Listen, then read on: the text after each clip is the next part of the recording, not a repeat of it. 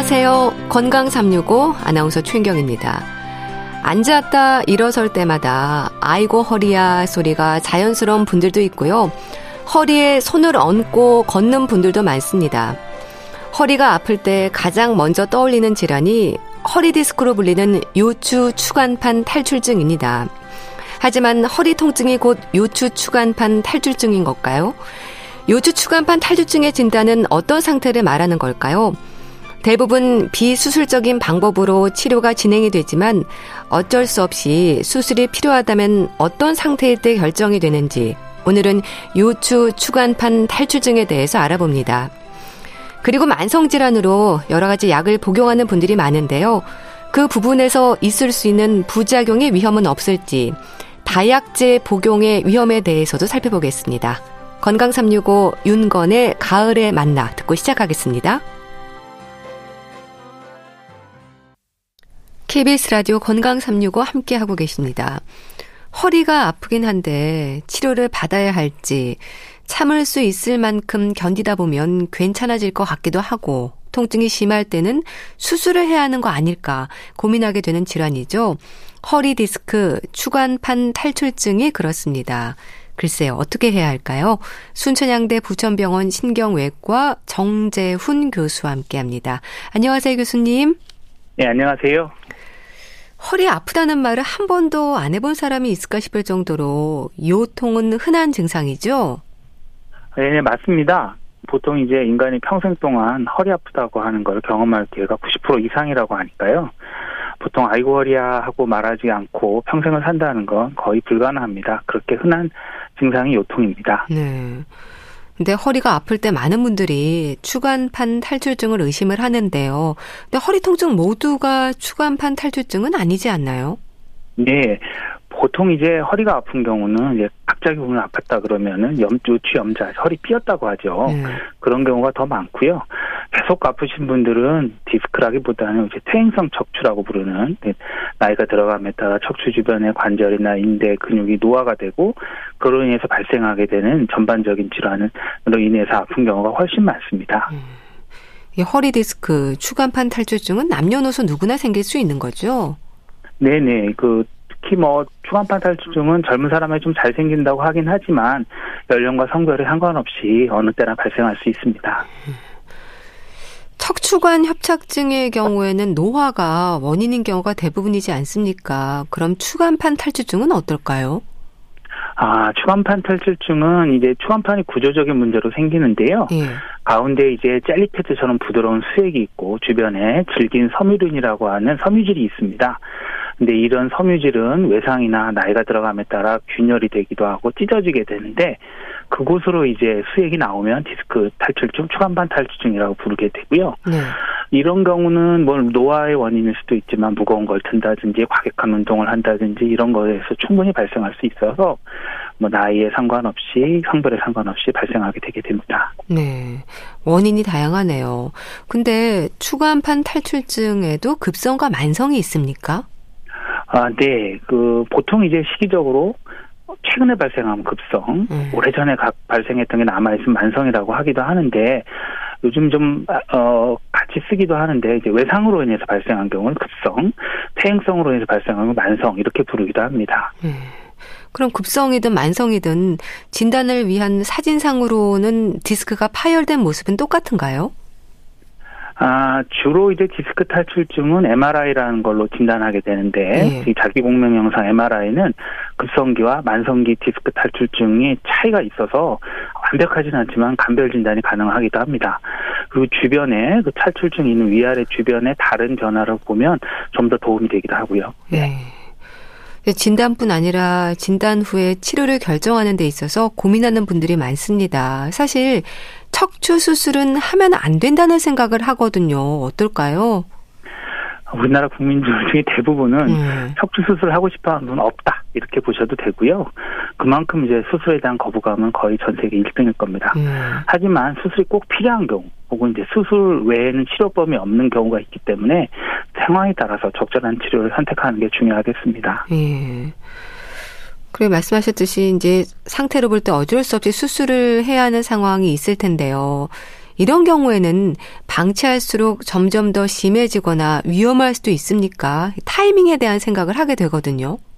아, 이 추간판 탈출증 환자들 중에 이제 걷는 보행장애가 있는 운동장애에 있는 환자들이거는 마미총 증후군이라고 부르기도 하는데 이제 대소변 장애 등이 동반된 경우는 가능한 빠르게 신경 감압을 해줘야 하기 때문에 따라서 네. 수술을 어, 너무 늦지 않게 진행하는 게 중요합니다. 따라 이럴 경우는 수술 타임이 매우 중요할 수 있습니다. 네. 근데 치료법을 결정하는 데 있어서 의료진마다 판단이 조금씩 다르기도 한 것 같은데 이런 부분도 있을까요? 네, 뭐 모든 질환은 이제 치료하는 의사 자신의 의학적인 이제 지식과 경험에 의해서 판단하게 되는데요. 같은 환자라 할지라도 따라서 의사에 따라서 치료 계획이나 이런 것들이 조금씩 차이가 날 수 있습니다.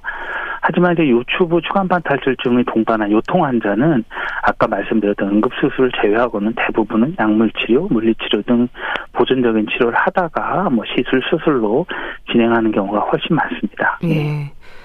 네. 그럼 치료법을 결정하는 기준이 있을 텐데요. 일단 통증의 정도나 기간도 중요하겠죠.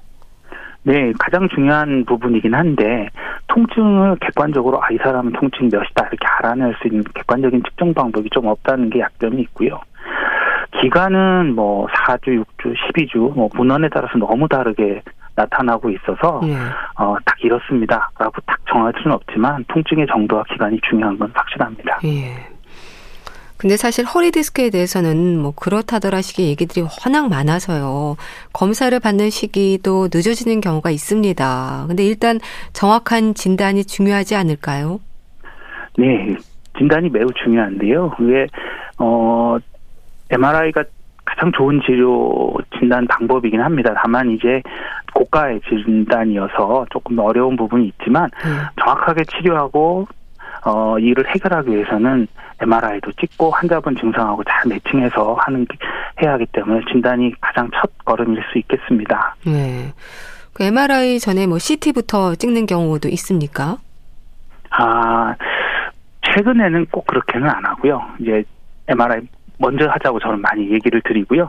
CT는 이제 꼭 찍어야 되는 경우가 있거든요. 네. 수술을 해야 된다거나 아니면 디스크가 오래돼서 막 이렇게 석회화가 딱딱해지거나 이럴 때는 꼭 CT를 체크해서 도움을 받아야 되는 경우가 있습니다. 그래서 꼭 CT를 찍고 MRI를 찍어야 된다고 말씀드리지는 않습니다. 네. 네. 그럼 MRI를 찍고 나서 이제 사진상으로 볼 때 어떤 변화가 나오나요?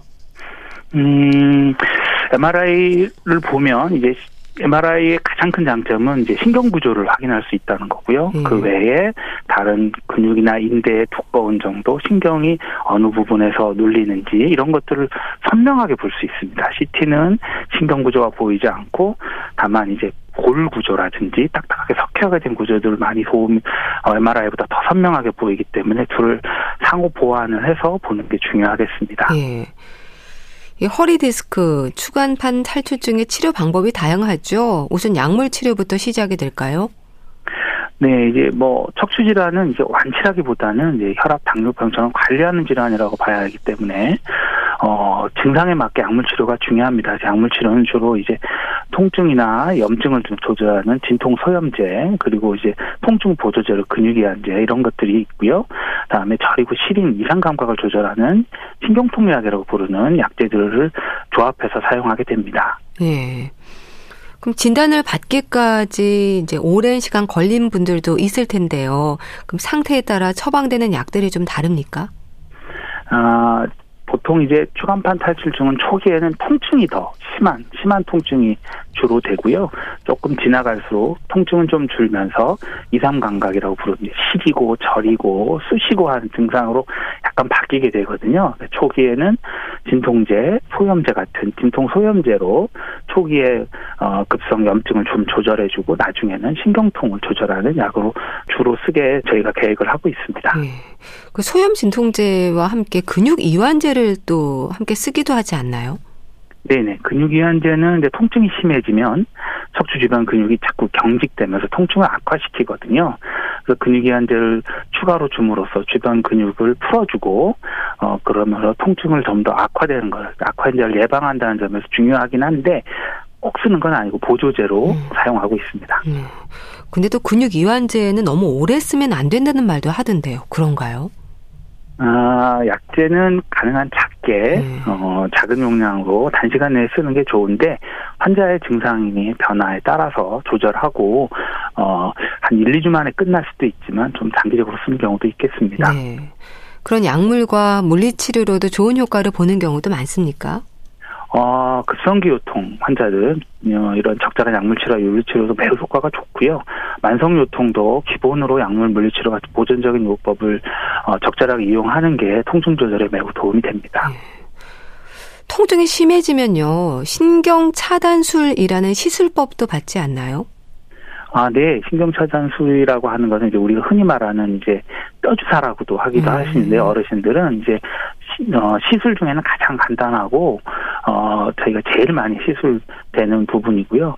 통증 조절에 꽤 효과적으로 어, 알려져 있고 효과적입니다. 예, 저희들도 하면. 네. 이게 고용량의 스테로이드 주사인 건가요? 통증이 줄어든다고 해서 자주 맞으면 안 될 것 같은데 어떨까요?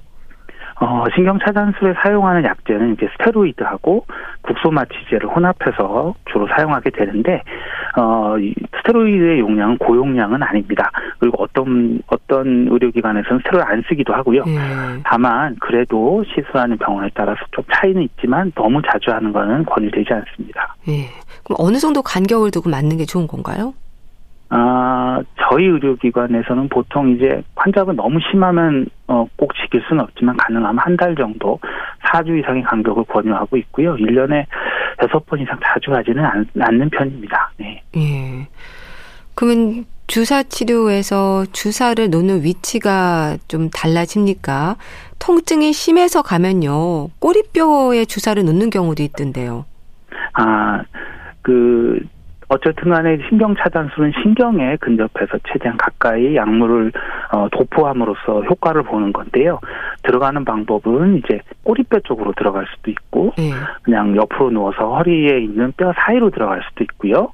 그리고 이제 엎드려서 그 바로 신경의 가지로 들어가는 부분이 어, 방법이 있습니다. 그래서 어, 넣는 위치의 차이만 있을 뿐이지 그 효과는 거의 비슷하고요. 내가 목적하는 바가 뭐냐에 따라서 하는 방법이 같은 환자라도 이렇게 저렇게 변화될 수 있겠습니다. 네. 근데 주사 치료 자체도 통증을 많이 느끼시던데요. 그러신가요? 아, 주로 이제 음, 꼬리뼈로 넣는 경우에 가끔 이제 통증이 심하다고 네. 하고요. 네. 신경 근처에 들어가다 보면 신경이 자극이 되기도 하거든요. 그러면 이제 전기가 찰떡하게 흐르는 듯한 느낌, 느낌을 가질 수 있 기 때문에 네. 저희들이 이제 시술하면서 어, 환자분들에게 항상 조심하세요. 네. 이게 뭐 조금이라도 이상은 바로 얘기해 주세요라고 얘기를 드리거든요. 근데 대부분의 경우는 아무런 느낌 없이 끝나는 경우가 더 많습니다. 네. 그럼 이렇게 비수술적인 방법으로 치료를 했음에도 통증이 가라앉지 않거나 하면 그때 수술이 고려가 되는 건가요?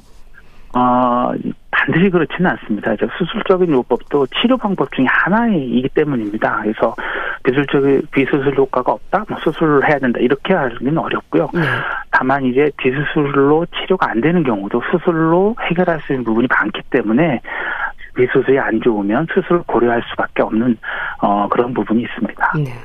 수술은 내시경으로 하나요? 어, 수술은 이제 뭐, 뒤에 뭐, 여러 가지 얘기가 있겠지만, 추간판 제거술, 유압술 뭐 이런 게 큰데, 이때 이거를 내시경으로 음, 수술하느냐 아니면 현미경으로 수술하느냐에 따라서 내시경 수술이다, 뭐 미세현미경 수술이다 이렇게 음. 부르게 됩니다. 네. 경피적 내시경 추간판 부분 제거술이라는 게 있던데요. 이름이 좀 어렵습니다. 이게 어떤 건가요? 아, 네, 뭐 경피적이라고 하는 건데 피부를 이제 관통해서 시술을 한다는 얘기고 그 피부를 관통해서 내시경을 넣어서 기구를 내시경이라는 기구를 이용해서 터져 나온 주간파를 부분적으로 제거한다 이런 의미고요. 그냥 음. 저희들이 말한 내시경 수술, 내시경 수술은 다 이제 경피적 내시경 수술에 해당하겠습니다. 예. 그러니까 말하자면 내시경으로 파열된 디스크를 제거를 한다는 거죠. 그러면 환자 입장에서도 부담이 좀 덜할까요? 장점이 뭘까요? 아 어쨌든 간에 이제 어 경피적으로 이제 정상 조직을 최대한 많이 보존하고 음. 통증이 원인이 되는 부분만 제거를 한다 하기 때문에 최대한 자기 기능을 보존할 수 있는 장점이 있습니다. 따라서 수술 후 회복도 빠르고요.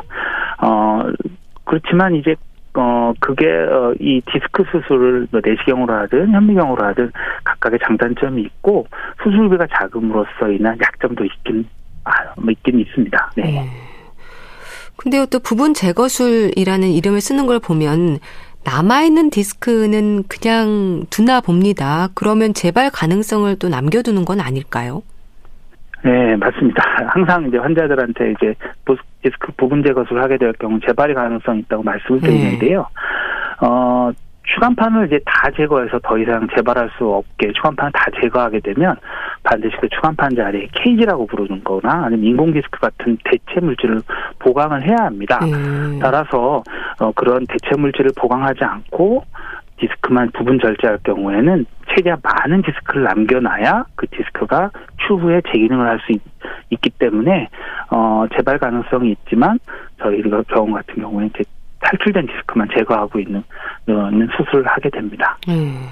그러니까 재발 가능성이 있기는 하지만 크게 봤을 땐 척추의 퇴행 속도를 좀 늦추는 효과가 있다고 봐야 되는 건가요? 어, 그렇게 조금 이제 뉘앙스의 차이인데요. 네. 그래서 추간 타, 추간판이 탈출을 해버리면 안 추간판이 탈출 안 된 디스크보다는 퇴행은 확실히 빠르게 진행됩니다. 다만 네. 고 터진 디스크만 제거하고 나머지를 잘 유지하면 그 퇴행은 진행될지라도 그 남아있는 디스크로 오랜 기간, 뭐 10년, 20년, 30년씩 그 다른 기능에 제한 없이 사용할 수 있기 때문에 이 수술이 되게 가장 큰 매력이라고 할 수 있겠습니다. 네. 또 미세 현미경 디스크 제거술, 척추 유합술로 불리는 치료법도 있던데요. 이거는 어떤 건가요? 아, 예, 아까 말씀드렸듯이 미세 현미경 디스크 제거술, 내시경 대신 현미경을 이용해서 디스크를 제거하는 거고요.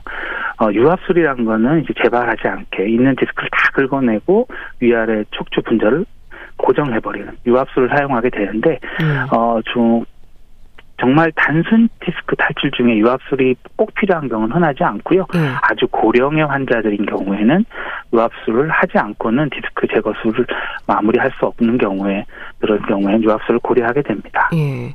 각각의 장단점이 있을 것 같은데요. 좀 알려주세요. 음, 비슷한 얘기긴 한데요. 추간판 제거술은 통증이 원인이 되는 부분만 제거하니까 가능한 한 추간판의 기능을 보존해서 오랫동안 유지하고 어, 하는 장점이 있고 다만 재발의 위험성이 있고요.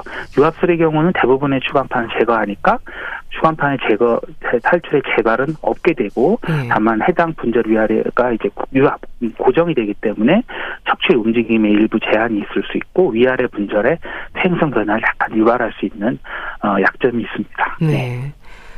이 추간판 탈주증에 있어서 비수술적인 치료부터 어쩔 수 없는 수술까지 다양한 치료법이 있는 만큼 짐작이 아닌 정확한 진단이 중요할 텐데 어떤 말씀을 주실까요?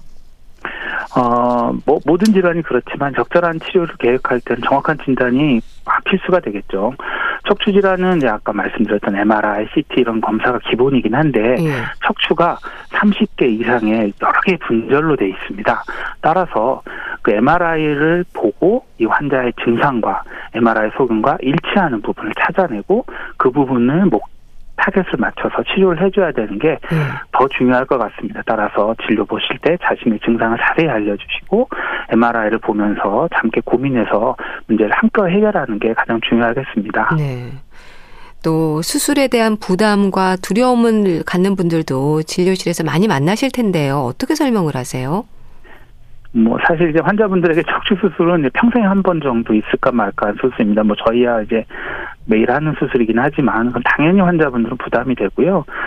뭐 환자분들이 이제 걱정을 저희가 모두 해결하기는 어렵습니다. 네. 하지만 수술 전후에 어떻게 병상이 변화될 거고 어떻게 할 거고 어 그다음에 수술한 이후에 어떻게 회복을 하게 되고 어떻게 약물을 쓸 건지 가능한 잘 알려드리려고 하고 있고요. 치료는 이제 의사 혼자 하는 게 아니고 네. 환자랑 보호자랑 함께 한다. 그래서 함께 하니까 언제든지 궁금한 거 있으면 물어보시라고 하면서 어 이렇게 치료하려고 노력하고 있습니다. 예. 그럼 치료를 받은 환자들이 일상에서 조심할 부분들 또 예방을 위해서 지켜야 하는 부분들이 크게 다르지 않을 텐데요. 좀 짚어주세요. 아, 척추 질환이 제일 중요한 거죠. 완치라는 개념으로 접근하기는 사실 어렵습니다. 네. 그래서 어떤 종류의 치료를 받았던지 간에 이제 수술 치료 이후에 다시 뭐 강하게 운동을 하거나 아니면 과로와 과로 등을 일으킬 수 있는 무리한 생활 패턴을 유지하면 어, 어쩔 수 없이 다시 증상이 발생하는 거는 어찌 보면 당연한 결과일 수 있습니다. 따라서 네. 치료를 잘 받으시고 이후에 적절하게 운동하고 술 담배를 멀리하고 건강한 음식을 이제 적절하게 섭취하는 이제 건강한 생활 패턴을 유지하는 게 오랫동안 건강한 척추 생활을 할 수 있는 기본이 되겠습니다. 네. 뭐 피해하는 자세 같은 것도 있을까요? 음, 사실은 저희가 이제 자고 깨서 다시 잘 때까지 수많은 순식 계속 목, 목을 움직이고 허리를 움직이거든요. 예. 하지만 이제 나는 아, 좋은 자세라고 딱 이렇게 힘을 주고 난 이렇게 지내야지 하는 게 오히려 통증을 유발할 수 있습니다. 다만 이제 무리한 자세들이 여러 개 알려져 있는데 예. 이제 뭐 물건을 물 들을 때 허리를 뒤로 빼고 들은다든지 뭐 호미질 반일을 할때 예. 계속 이제 어르신들처럼 앉아서 좌식 의자가 아니라 땅바닥에 앉아서 계속 오랫동안 노동을 한다든지 하는 그런 자세들은 이제 퇴행성 척추를 많이 어, 악화시킬 수 있게 되어 알려져 있는 게 몇 가지 있습니다. 네. 말씀으로 드리긴 어려워서 외래에 오시면 이렇게 저희가 이제 몇 가지 운동법, 안 좋은 자세 이런 걸 프린트로 나눠드리고 있습니다. 네. 네. 그런 부분들을 잘 지키지 않으면 언제든 다시 재발할 수 있는 걸까요? 네, 사실은 뭐 아까도 여러 개의 분절에 척추이기 때문에 뭐 허리 4, 5번을 수술했는데 3, 4번이 재발할 수 있고 충분히 다른데 문제를 일으킬 수 있거든요. 그래서 항상 이제 건강하게 어 그리고 술 담배 멀리하고 적절하게 운동하고 생활하시는 게 가장 좋겠습니다. 네, 말씀 잘 들었습니다. 자, 오늘은 허리 디스크, 추간판 탈출증에 대해서 알아봤는데요. 순천향대 부천병원 신경외과 정재훈 교수와 함께 했습니다. 감사합니다. 감사합니다. KBS 라디오 건강 365 함께 하고 계신데요. 브리트니 스피어스의 럭키 듣고 다시 오겠습니다.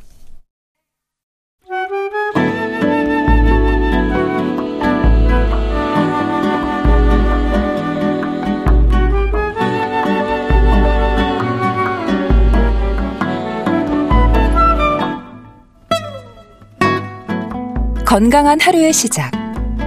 KBS 라디오 건강 365 최윤경 아나운서의 진행입니다.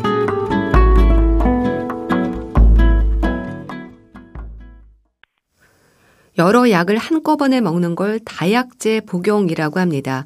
특히 만성질환을 가진 노인들은 여러 개의 약을 동시에 복용하는 경우도 많은데요.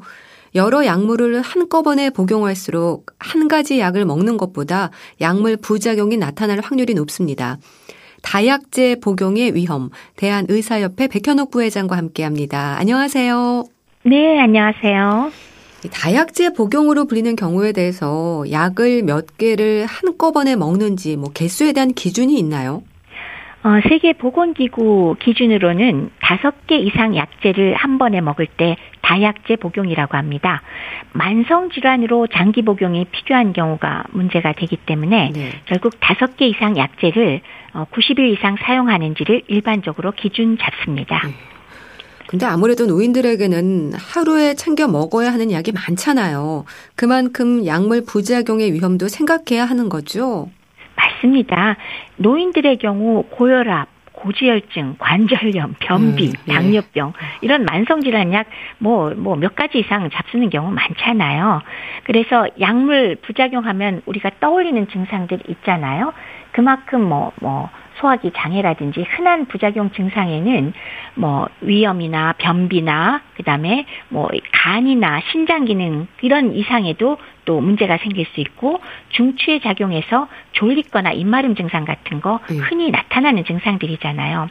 그래서 이게 문제점이 추가되는 약 하나하나마다 각 약물의 부작용이 더해진다는 것 외에도 예. 문제는 추가 약물에 의해서 기존 복용 중이던 약과 반응하는 소위 약물 간 상호작용으로 약물의 작용이 과하게 되거나 반대로 치료 효과가 저해되거나 전혀 생각지 않았던 부작용이 나타나는 등의 문제가 발생할 수 있다는 것이 어, 큰 문제죠. 음. 그럼 여러 가지 약물이 주는 상호작용과 부작용에 있어서 이런 치료제뿐 아니라 건강 보조제와 같은 부분들도 포함되는 건가요? 그렇습니다. 의약품과 의약품의 상호작용만이 아니고요. 의약품과 음식물과의 상호작용, 또 의약품과 건강기능식품의 상호작용이 다 있을 수가 있어서 네. 우리가 점검해야 될 내용은 현재 먹고 있는 약만이 아니라 뭐 한약, 영양제, 보조식품 모든 것을 전부 다 확인을 해주셔야 되겠습니다. 우리나라 노인들의 경우에 평균 몇 가지 약물을 복용하는지에 대한 어떤 조사 결과가 있습니까? 어, 2017년도 보건복지부 노인 실태조사 자료에 근거한 대한노인병학회 팩트시트에 의하면 65세 이상 노인이 3개월 이상 복용하고 있는 약물 개수의 평균이 4.1개였습니다. 음. 4개 이상을 드신다는 거죠. 네. 그리고 5개 이상을 현재 복용하는 분은 약 40%였는데 건강보험심사평가원이 한 해 뒤인 2018년도 자료에 의해서 발표한 걸 보니까 역시나 90일 이상 5개 이상 복용자가 41.9%로 대략 40%에 일치하긴 하지만 조금 늘고 있는 추세고 네. 또 놀랍게도 10개 이상의 약제를 어. 90일 이상 복용하는 환자가 네. 14% 정도이니까 엄청난 숫자의 환자가 노인들은 약물을 많이 드시고 있다라는 걸 알 수가 있었습니다. 음. 그런 다약제 복용에서 그렇다면 부작용의 빈도가 높은 약물들도 있지 않을까 싶은데 어떨까요? 그렇죠.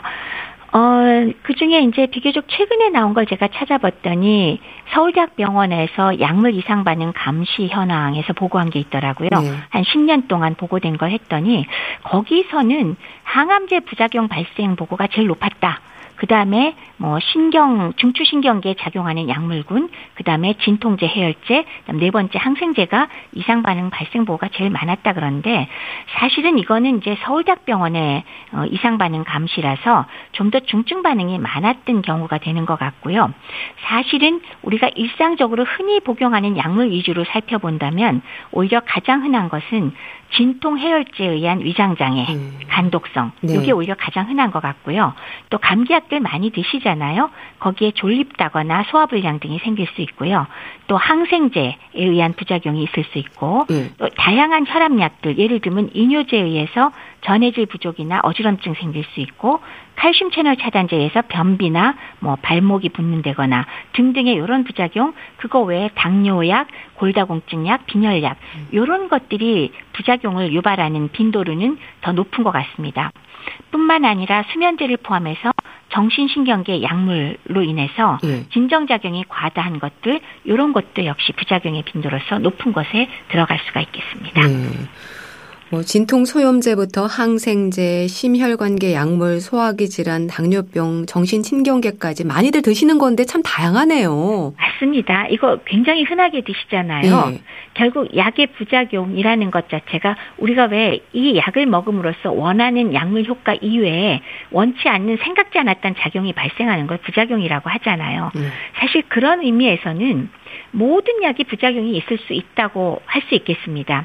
심지어는 왜 소화장애가 있는 약 때문에 우리가 어, 위좀 편하게 하려고 같이 섞어서 소화제들 많이 네. 드시잖아요. 네. 근데 그것도 부작용이 있을 수 있다는 거 아. 재밌잖아요. 네. 그래서 종류에 따라서 오히려 소화제 때문에 변비나 설사도 생길 수 있고 네. 또 산억제제를 쓰면 비타민 B12를 흡수를 억제시키기도 하는 것 같은 부작용이 있다는 걸 염두에 두면 역시나 약은 꼭 필요한 거 아니면 적게 드실수록 좋다라는 말씀 또 한번 드려야 되겠네요. 네.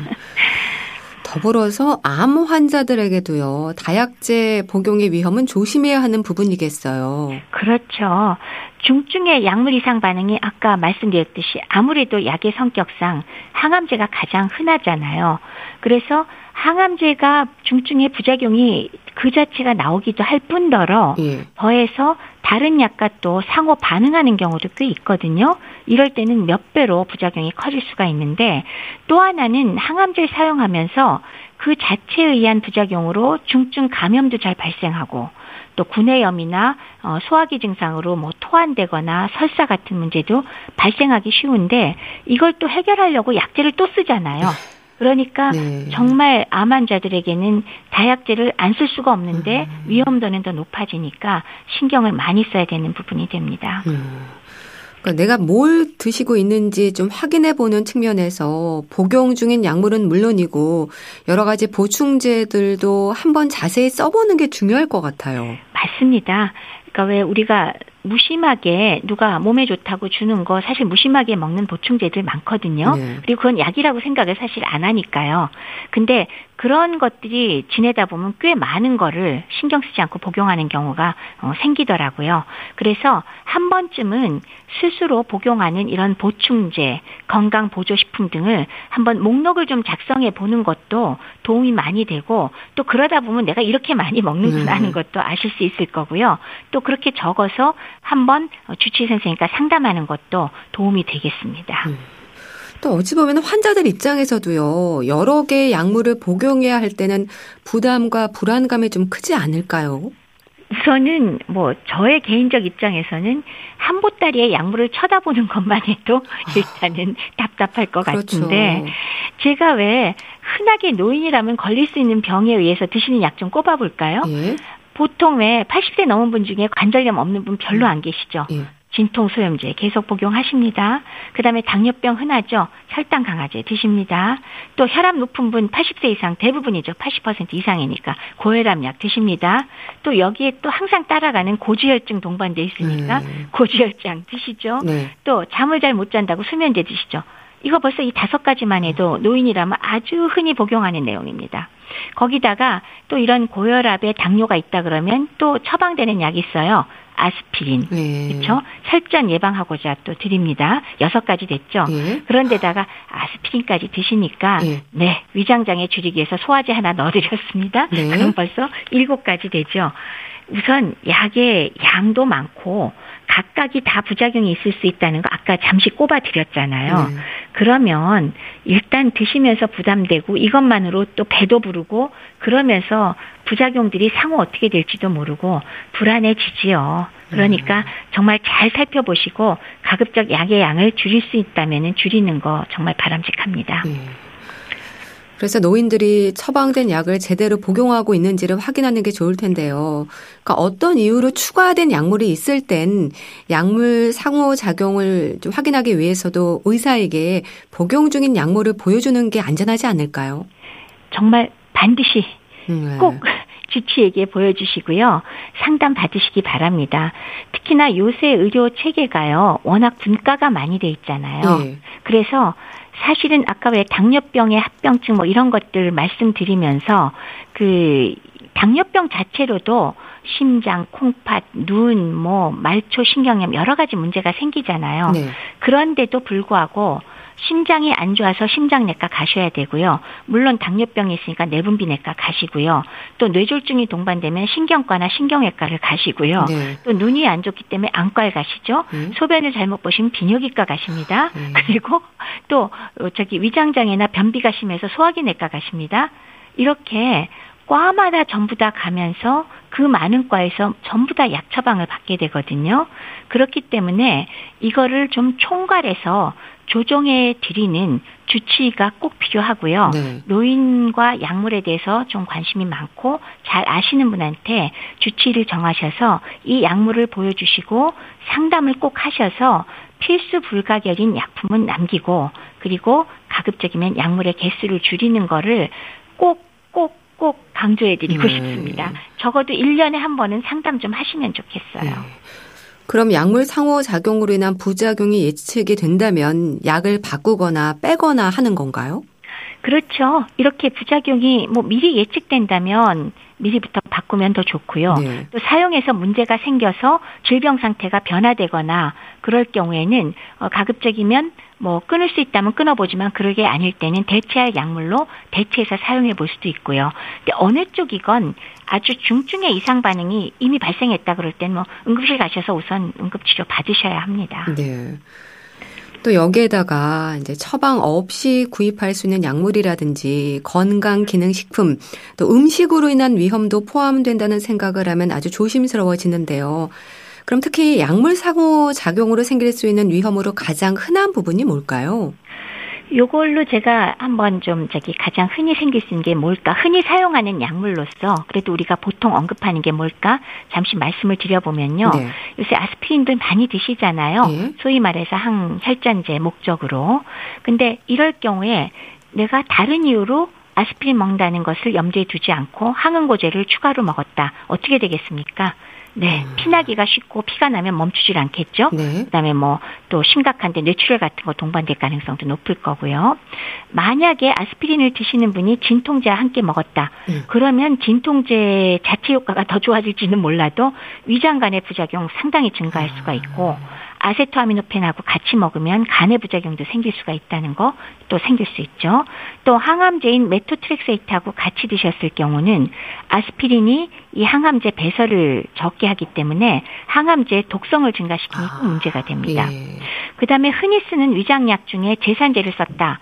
그러면은 뭐 테트라사이클린 같은 항생제 흡수가 저해되기 때문에 네. 또 문제가 될 수 있고 흔히 쓰는 시프로라는 항생제의 경우도 역시 효과가 떨어질 수가 있고 또 강심제인 디기탈리스 같은 그런 약물의 흡수를 저해시키니까 네. 역시 효과가 떨어질 수 있죠. 그다음에 그 고지혈증 약제인 스타틴을 음. 복용하고 음. 있는 분이 항부정맥제인 아미오다론 같은 약품을 같이 복용할 때 근육 질환이 유발될 수도 있고 또 일부 항바이러스제랑 같이 복용할 때도 역시 근육질환 유발 가능성이 있습니다. 예. 항히스타민제를 지금 이런 항부정맥제와 함께 복용하면 심실성 부정맥이라는 아주 심각한 부정맥이 유발될 수도 있고요. 항진균제와 복용했을 때 혈정의 농도가 올라가니까 네. 부작용이 커질 수 있다는 이런 것처럼 몇 가지만 꼽아봐도 당장 약물 상호작용으로 문제가 생길 가능성이 높으니까 예. 꼭 상의를 하셔야 되겠죠. 아. 어, 잊지 마시기 바랍니다. 예, 잘 알아봐야겠네요. 또 수면제와 항히스타민제를 동시에 복용할 경우에도 문제가 생길 수 있다고 들었습니다. 항히스타민이 졸음을 유발할 수 있잖아요. 예. 근데 수면제나 기타 향정신성 약물이나 뭐 항불안제, 우울제, 진정제 이런 것들 있겠죠. 예. 그런 거랑 같이 복용을 했을 경우에 당연히 지나치게 징정작용이 강하게 발생할 수 있으니까 음. 더군다나 낮 시간에 이런 걸 같이 드셨을 경우에 네. 위험한 기계 조작을 하는 분이나 아니면 운전 같은 경우에 진짜 심각한 사고가 음. 발생할 수 있잖아요. 그러니까 조심하셔야죠. 그렇군요. 네. 노인들은 또 소화 기능도 약해지지 않습니까? 약물 상호 작용에서 이런 부분도 염두에 둬야 될까요? 그렇죠. 노인 자체가 왜 소화 기능이 아무래도 좀 떨어지면서 소화 흡수가 저해돼 있는 상태에서 약이 또 상호작용을 해서 흡수장애를 유발하기도 하거든요. 예. 그 결과로 왜 원래 원했던 약효가 아예 나오지 않을 수도 있고 음. 그렇기 때문에 특히나 우리가 굉장히 중요하고 이 약의 농도가 굉장히 중요해서 약효가 나올 수 있는 범위가 정해져 있는 약 중에 만약에 혈청 농도를 측정할 수 있는 약물이라면 네. 주기적으로 검사해 가면서 또 다른 약물에 영향이 있는지도 어, 아주 면밀하게 관찰하면서 필요할 때는 용량 조절도 필수로 해야 되니까요. 염두에 꼭 두셔야 되겠습니다. 네. 그리고 또 이제 제 시간에 규칙적으로 먹는 것도 중요하고 복용 방법도 처방대로 지켜야 한다는 것도 기억해야 할 부분인 것 같습니다. 그러니까 어제 깜빡했다고 오늘 2회치를 먹거나 하면 안 되는 거잖아요. 어제 깜빡해서 오늘 2회치 먹는다는 거 정말 좀 황당한 일이 되는 거죠. 네. 그렇게 하시면 절대 안 되죠. 물론 약의 종류에 따라서 어떤 때 효과가 있고 어떤 효과를 바라느냐는 정말 차이가 많이 나기는 하지만 방금 말씀 주신 것처럼 내가 한 번 안 먹었다고 그 다음 날 두 배를 먹는다. 이거는 부작용만 유발하게 되니까 그러셔서는 안 되고 예. 약간 복용 시간이 늦어지는 경우는 그대로 복용해도 되는 약이 있기는 합니다. 근데 그럼에도 불구하고 예를 들면 당뇨병 약인 혈당 강화제를 내가 한 번 빼먹었다고 네. 두 배를 먹었다. 이거 문제가 크겠죠. 음. 그러니까 이런 일은 벌어지면 안 되기 때문에 원칙상은 놓쳤다고 해서 두 배 먹는 것은 절대 안 된다라는 네. 걸 원칙으로 정하시고 약물에 따라서 다 좀 그 적용 방법이 다를 수가 있기 때문에 이 경우야말로 주치의 선생님이나 아니면 전문가하고 꼭 상의를 하셔서 어떤 방식으로 보충을 해야 될지를 의논하고 잡수시기 바랍니다. 음. 부작용이 있었던 약을 기억하는 것도 중요하지 않을까요? 어, 정말 중요합니다. 그리고 부작용이 있었던 약을 우선 처음 만나는 의사한테는 반드시 말씀을 해주셔야 되고요. 예. 또 의사도 사람인지라 그걸 잘 알고 있음에도 불구하고 또 실수할 때 있잖아요. 아무리 음. 기록을 해놔도 예. 그렇기 때문에 본인이 매번 매번 좀 저기 다시 remind 시켜주시는 것도 필요한 것 같아요. 제가 환자를 보다 보면 예. 엄청 집중을 하다가도 잠깐 잠깐 실수하고 아차차 할 때가 있으니까요. 반드시 본인이 기억을 하셨다가 잊지 않도록 좀 말씀을 해주시는 거 정말 중요합니다. 네. 또 약은 물과 함께 복용하라고 하잖아요. 혹시 뭐 커피나 주스, 탄산음료와 복용했을 때 생길 수 있는 문제도 있습니까? 뭐 이런 질문 나온 것 자체가 사실은 바람직하지 않다라는 네. 답은 어느 정도 다들 짐작은 하실 것 같아요. 이제 커피의 경우는 그 몇몇 가지 약재는 같이 먹으면 조금 문제가 생깁니다. 예를 들면 진통소염제 같은 거는 커피와 같이 먹었을 때 위장관 자극 증상이 커질 수가 있고요. 예. 또 위식도 역류 질환을 커피가 악화시키거든요. 그러니까 그런 의미에서는 문제가 좀 있고요. 그다음에 천식이나 기관작하고 함께 복용하면 심장 심기항진이라 그러죠. 심장 박동수가 증가하고 아. 불안해지는 경우도 있고 예. 또 커피가 이뇨 효과가 강하기 때문에 수용성 비타민을 먹었을 경우에 바로 빠져나가기 쉬우니까 굳이 종합 비타민 먹을 때 커피로 먹으면 별로 안 좋겠죠. 아. 그리고 감기약 중에서 슈다페드 같은 성분은 이 심계항진 두근거리는 걸 더 심화시킬 수가 있어서 예. 같이 먹으면 더 힘들 수가 있고 또 카페인과 탄닌 성분은 철분이나 칼슘 흡수를 방해하니까 이런 영양제 먹으면서 커피로 먹으면 효과를 별로 바라지 않는다라는 결론이 나오니까 그런 의미에서 같이 먹어서 안 좋겠고요. 네. 그다음에 과일 주스의 경우는 그 뭐가 들어있는지 우리가 완전히 모르잖아요. 과일에 따라 다른데 그리고 또 하나의 문제는 과일의 산도가 또 다르기 때문에 일반적인 약물의 체내 흡수라든지 약효에 영향을 줄 수가 있거든요. 아, 예. 그리고 특히 과일 중에도 왜 자몽 성분은 간의 약물 분해 효소를 억제하게 돼서 혈청 약물 농도를 높이는 걸로 아주 악명이 높습니다. 네. 그렇기 때문에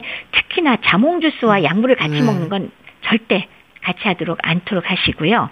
그 다음에 그 이외에 우리 흔히 먹는 뭐 탄산수라든지 이온 음료는 일단 영향을 미치는 주 원인이 산성도가 다르기 때문에 흡수에 영향을 주거든요. 네. 그래서 그 정확하게 모든 약 하나하나를 다 말씀드리긴 어렵지만 일반적인 경우로 약은 물과 함께 드시는 게 바람직하고 네. 다른 것과 약을 드시지 않는 것이 좋습니다. 예. 약에 대한 정보나 복용 중인 약물에 대해서 확인할 수 있는 사이트도 있지 않나요? 우선은 식약처의 의약품 통합 정보 시스템 의약품 안전 나라라는 게 있습니다. 네. 거기에 꽤 자세한 내용들이 있고요. 근데 최근에는 약물 이름만 쳐봐도 약물 관련 정보를 네. 많이 얻을 수 있거든요. 네. 그래서 그런 거 한번 읽어보시고 그다음에 그런 내용을 갖고 주치의라 상담해 보시는 것도 상당히 좋은 정보를 많이 얻을 수 있으니까요. 저는 그런 거 미리 읽어보고 오신 분하고 얘기하는 거 참 즐겁습니다. 네. 미리 공부해 오시면 좋습니다. 네. 그런 정보들을 잘 활용하는 것도 약물 상호 작용을 예방하는 방법이겠네요. 그러니까 지금 말 나온 김에 복용 중인 약을 모두 사진 찍어두는 것도 좋지 않을까요? 맞아요. 드시는 약을 한꺼번에 딱 찍어두면 예. 상당히 보기에 좋겠죠. 그리고 또 하나는 최근 대부분 약국에서 그 조제하고 담아주는 봉투 겉면이나 예. 별도 용지에 약의 모양과 이름 그리고 설명이 다 되어 있더라고요. 그래서 그거를 또 날짜별로 잘 모아두시면 복용약품의 정보를 정확히 판단하는데 치료할 때 상당히 큰 도움이 되니까요. 어느 쪽이건 좀 정보를 모아두실 필요가 있겠습니다. 네, 알겠습니다. 자, 오늘은 다약제 복용의 위험에 대해서 짚어봤는데요. 대한의사협회 백현옥 부회장과 함께 했습니다. 말씀 감사합니다. 네, 감사합니다.